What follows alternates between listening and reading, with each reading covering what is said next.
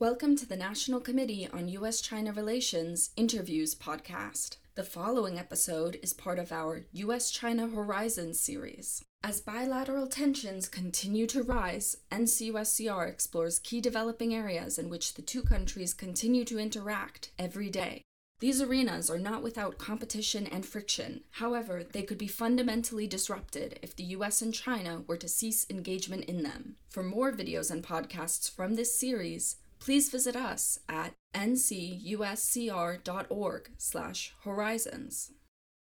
Dr. Aynne Kokas is an associate professor of media studies at the University of Virginia. She is the author of Hollywood Made in China, published in 2017. How has China interacted with the American film industry in recent years? China has been incredibly important for the American film industry, um, especially over the past 10 years, because we've seen a massive growth in the overall size of the Chinese box office. The Chinese box office is larger than the next three box offices combined, and it's rapidly coming to be this roughly the size of the American box office. We'll see this year with COVID if actually China overtakes the US box office because US studio because US theaters have been closed for so long. Um, the Chinese market is actually slowly, slowly opening.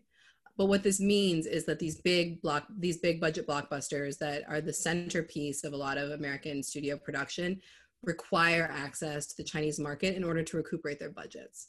So it's essential that studios can access the Chinese market for their bottom lines.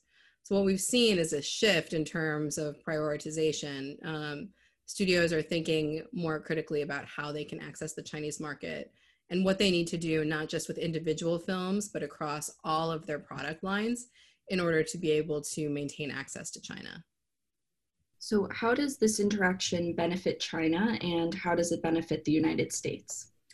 So it's really interesting. And we need to think about benefiting what part of China and what part of the United States. And I think this is where the dynamic starts to change.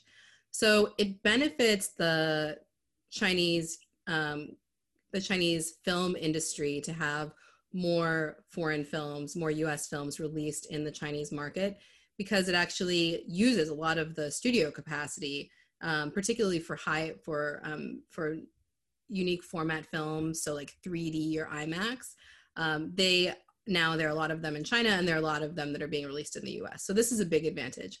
The other advantage is in terms of this kind of Chinese focus on becoming the biggest and the most powerful in the world. So Hollywood studio films also bolster the overall size of the Chinese market. Historically, they have. Now, this year in 20 in 2020, we won't necessarily see that, but things like the Avengers Endgame increased the overall size of the Chinese box office because of the number of box office receipts. Now, this is becoming less and less important as there are really big Chinese blockbusters that are appealing at least to the Chinese market, maybe not to the global market at this point. So things like, you know, Wolf Warrior 2 or Ne Zha um, are really, The Wandering Earth, are really taking the Chinese box, box office by storm, even if they're not making a big impact elsewhere. Now, one thing that we do see though is that the US is benefiting in terms of its like overall market growth. Um, so US studios are benefiting and the US stock market is benefiting as these studios are able to grow. However, that doesn't necessarily mean that the US creative industries benefit as a whole because Hollywood studios are now thinking, what does it mean when I make something for our access to the Chinese market, and not just about this particular film, but about anything that our company makes. What is the difference between China's influence over US filmmaking and America's soft power over China? So, the key difference between Chinese influence over US um, filmmaking and America's soft power over China is the level of control that the Chinese government has in terms of market access. So the Chinese government can have a hold of, holds a very kind of careful watch over the number of film distribution slots per year. Up until 2017, this was um, this was governed by the US-China Film Agreement, which expired in February of 2017. And now, since February 2017, we've been engaged in this massive trade war. So we haven't really had the chance to renegotiate those film quotas. So essentially, the Chinese government is not officially held to any kind of requirements to admit U.S. films to the into the Chinese market. Now, U.S. soft power has kind of an attractive phenomenon. So a lot of a lot of Chinese um, a lot of Chinese young people still enjoy watching Hollywood studio films. China, however, has not had that same success in the export of its film and media production. How do you predict this influence, China's influence on the US film industry, might change our industry over the next four or five years? Well, I think a lot of it will depend on what happens with the COVID box office. So, specifically, how quickly US theaters are able to kind of reopen and start to really admit large numbers of people in a very dense way. If that doesn't happen for years, then we may see a Hollywood studio system that starts focusing almost entirely on the Chinese market for any big budget films. The other thing that I think we're seeing is we may have a transformation in terms of where films are made. Um, if the pandemic continues to be really bad in the US, we may see a lot of um, what's called runaway production or production in other countries. So that could also shift the power dynamic between Hollywood and China. How might the US and China engage with each other more collaboratively or symbiotically in this arena?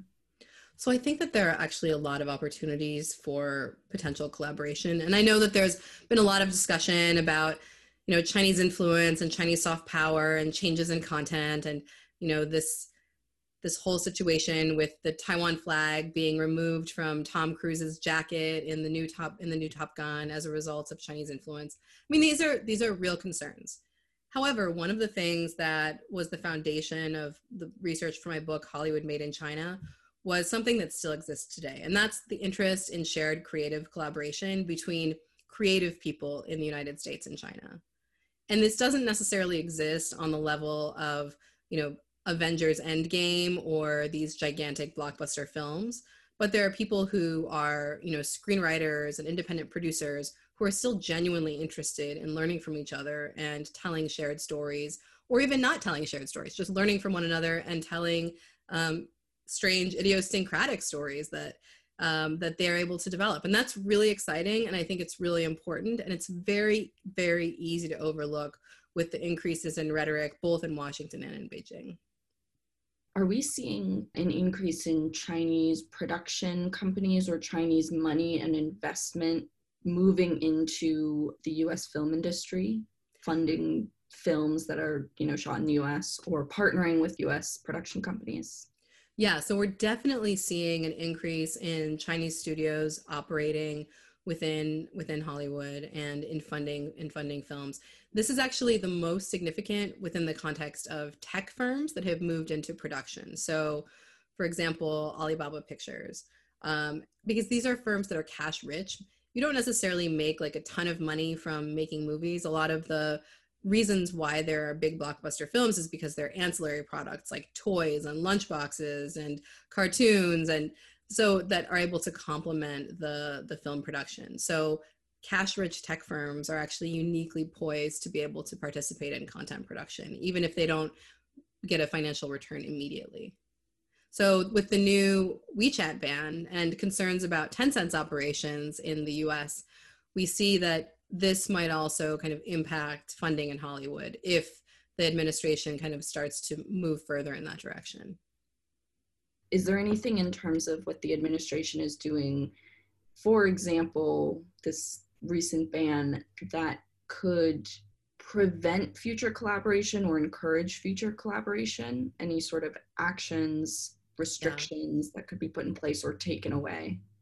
Yeah, absolutely. There are a lot of potential implications. Um, one big one, and I want to preface this by saying I think that there is there is a logic to restricting TikTok's ability to operate in the U.S. I don't know that the way that the administration went about it was the best approach, but um, but I mean TikTok is a creative platform, so and it's owned by a Chinese firm. So I think that that there was that was taken away. Now there are some upsides from that ha- for that happening, but I think we need to acknowledge the role that TikTok has played in the creative landscape in the US in 2020. That's important. But the part the place where I really see huge issues in the media production landscape is with the banning of WeChat. because we don't understand fully yet what the implications will be for businesses that are trying to operate in China or with Chinese partners. So, for example, my colleagues and friends who are working in LA with Chinese partners are on WeChat constantly because they're that's the best way for them to interact with their colleagues. And if anyone's going to be shooting in China, being able to function in China without WeChat seems like an impossibility. So there are a lot of ways in which that really erodes the possibility for economic collaboration and for economic activity between the two countries. And this isn't just with the film industry, this is um, in a huge range of other industries as well. For more on US China interaction in key developing sectors, visit us at ncuscr.org/horizons.